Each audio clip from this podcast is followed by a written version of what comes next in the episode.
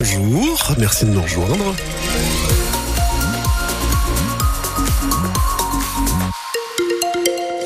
C'est Louise Forbin qui va vous accompagner pour l'actualité. Bonjour Louise. Bonjour Emmanuel. Alors on est euh, le dimanche 21 euh, janvier, dimanche, donc une journée, un week-end et donc tranquille sur la route, euh, pas d'accident à vous signaler. Alors ça c'est une bonne nouvelle. La bonne nouvelle, est-ce qu'on va la retrouver également dans la météo aujourd'hui? Moyennement. Moyennement. Il peut y avoir quelques gouttes de pluie ce matin sur le nord et le Pas-de-Calais. Et après les averses, le ciel va rester couvert toute la journée. Les températures sont pour le moment toujours un peu fraîches. Il fait 5 degrés à Wizerne, 4 à Méricourt et 3 à Barly. Alors, la maternité de Tourcoing propose une nouvelle façon d'accoucher. Un accouchement dans l'eau, c'est possible dans la maternité depuis 2021. Elle est pionnière dans les Hauts-de-France. Depuis le début de l'année, plus d'une vingtaine de couples ont été accompagnés pour un projet d'accouchement dans l'eau à la maternité de Tourcoing.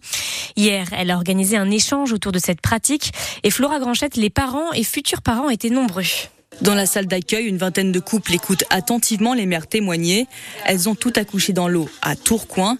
Certaines sont venues de loin pour bénéficier de cette technique, comme Céleste, originaire de Saint-Quentin, en Picardie. La naissance dans l'eau, c'était quelque chose qui a apporté une naissance beaucoup plus douce. Le travail dans l'eau, c'est quand même vraiment autre chose par rapport euh, aux contractions, par rapport au travail, par rapport à l'évolution de tout l'ensemble. Effet antalgique, diminution du stress, les bénéfices de ces accouchements sont multiples. Toute la maternité de Tourcoing a été formée à cette technique naturelle.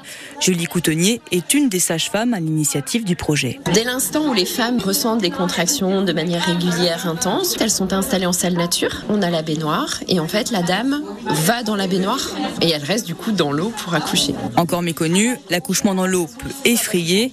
Audrey doit accoucher d'un petit garçon dans quelques jours. Les témoignages l'ont rassurée. Ça réconforte et ça rassure aussi, comme là euh, j'ai discuté justement avec un couple où le papa nous expliquait qu'il avait la phobie du sang, que c'était compliqué. Ça réconforte dans le fait voilà, de se dire bah, c'est bon, le projet il est acquis, il est concret et ça aide justement à se dire bah voilà, euh, maintenant il n'y a plus qu'à. Mais toutes les femmes ne peuvent pas accoucher dans l'eau, comme celles qui ont du diabète. Avant tout projet d'accouchement aquatique, il faut donc d'abord en discuter avec un professionnel de santé.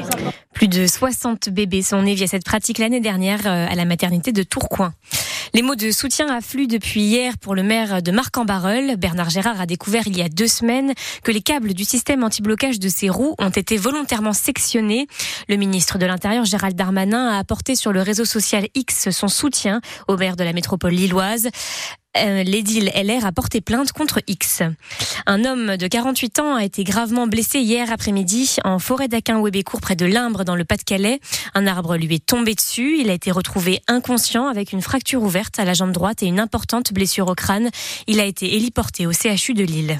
un peu plus d'un mois du salon de l'agriculture, les agriculteurs expriment leur colère. Depuis deux jours, des agriculteurs bloquent l'A64 en Haute-Garonne pour alerter sur leur situation. Notre agriculture est vitale pour la souveraineté de la France, a tweeté le Premier ministre Gabriel Attal hier soir. Un message d'apaisement alors qu'à l'approche du Salon de l'agriculture et des élections européennes, le gouvernement semble encore plus embarrassé que jamais, Paul Barcelone. C'est la crise qu'on n'avait pas vu venir, ressasse un conseiller, qui craint maintenant que le mouvement devienne incontrôlable.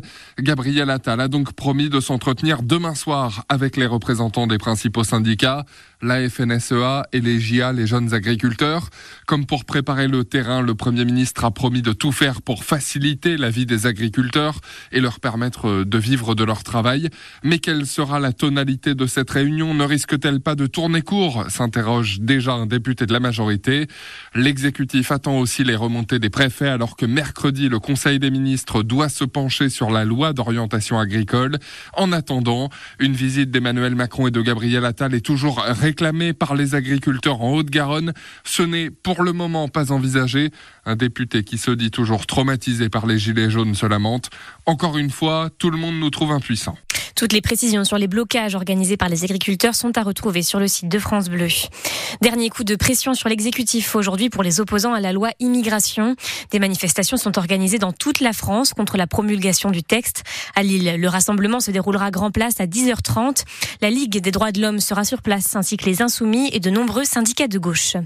Le gardien de l'AC Milan et de l'équipe de France de football, Mike Maignan, a été la cible d'injures racistes samedi lors du match de son équipe dans le stade de l'Udinese Il a quitté le terrain en signe de protestation. La rencontre a donc été interrompue quelques minutes avant de reprendre. Le gardien né en Guyane d'un père guadeloupéen et d'une mère haïtienne avait déjà alerté l'arbitre de la rencontre, Fabio Maresca, à la 25 25e minute de jeu. La Lilloise Océane Dodin va euh, jouer pour la première fois un huitième de finale de Grand Chelem. La joueuse de tennis de 27 ans va défier la nuit prochaine la chinoise Zheng, numéro 15 mondial, lors de l'Open d'Australie à Melbourne. Hier matin, Océane Dodin s'est imposée en 2-7, 6-4, 6-2 contre une autre française, Clara Burel. Après le match sur le compte Twitter de la Fédération française de football, elle avouait avoir dû combattre le stress pour ne pas perdre ses moyens soulagée, je pense que c'est le mot. Je me suis fait un peu peur au niveau du deuxième set parce que euh, voilà, je menais avec un break. Je me suis fait breaker les deux derniers jeux de service. Je pense que j'étais un petit peu moins agressive avec le stress et euh, je savais contre Clara, il fallait vraiment pas que j'allais jouer. Et euh, voilà, je suis juste soulagée, très heureuse et c'était un petit peu stressant forcément de, jouer une française au troisième tour. Je me suis beaucoup entraînée avant ce grand chelem, beaucoup plus que, que les autres fois et j'ai beaucoup travaillé aussi physiquement et surtout j'ai plus confiance en moi parce que justement comme j'ai fait beaucoup de volume, je me suis réglée sur pas mal de choses. Et puis euh, voilà, je suis moins stressée, j'ai plus confiance en moi et je me prends moins la tête. Le retour sur sa performance d'hier est à retrouver sur le site de France Bleu. Les basketteuses de Villeneuve d'Ascq se sont inclinées hier face à Bourges en quart de finale de la Coupe de France. La rencontre s'est terminée 74 à 57. Élimination aussi pour Saint-Amand, match perdu 63 à 65 face à Basketland. Le skieur français Cyprien Sarrazin a réussi hier un doublé exceptionnel à Kitzbühel en Autriche, écrasant la concurrence au terme d'une course folle.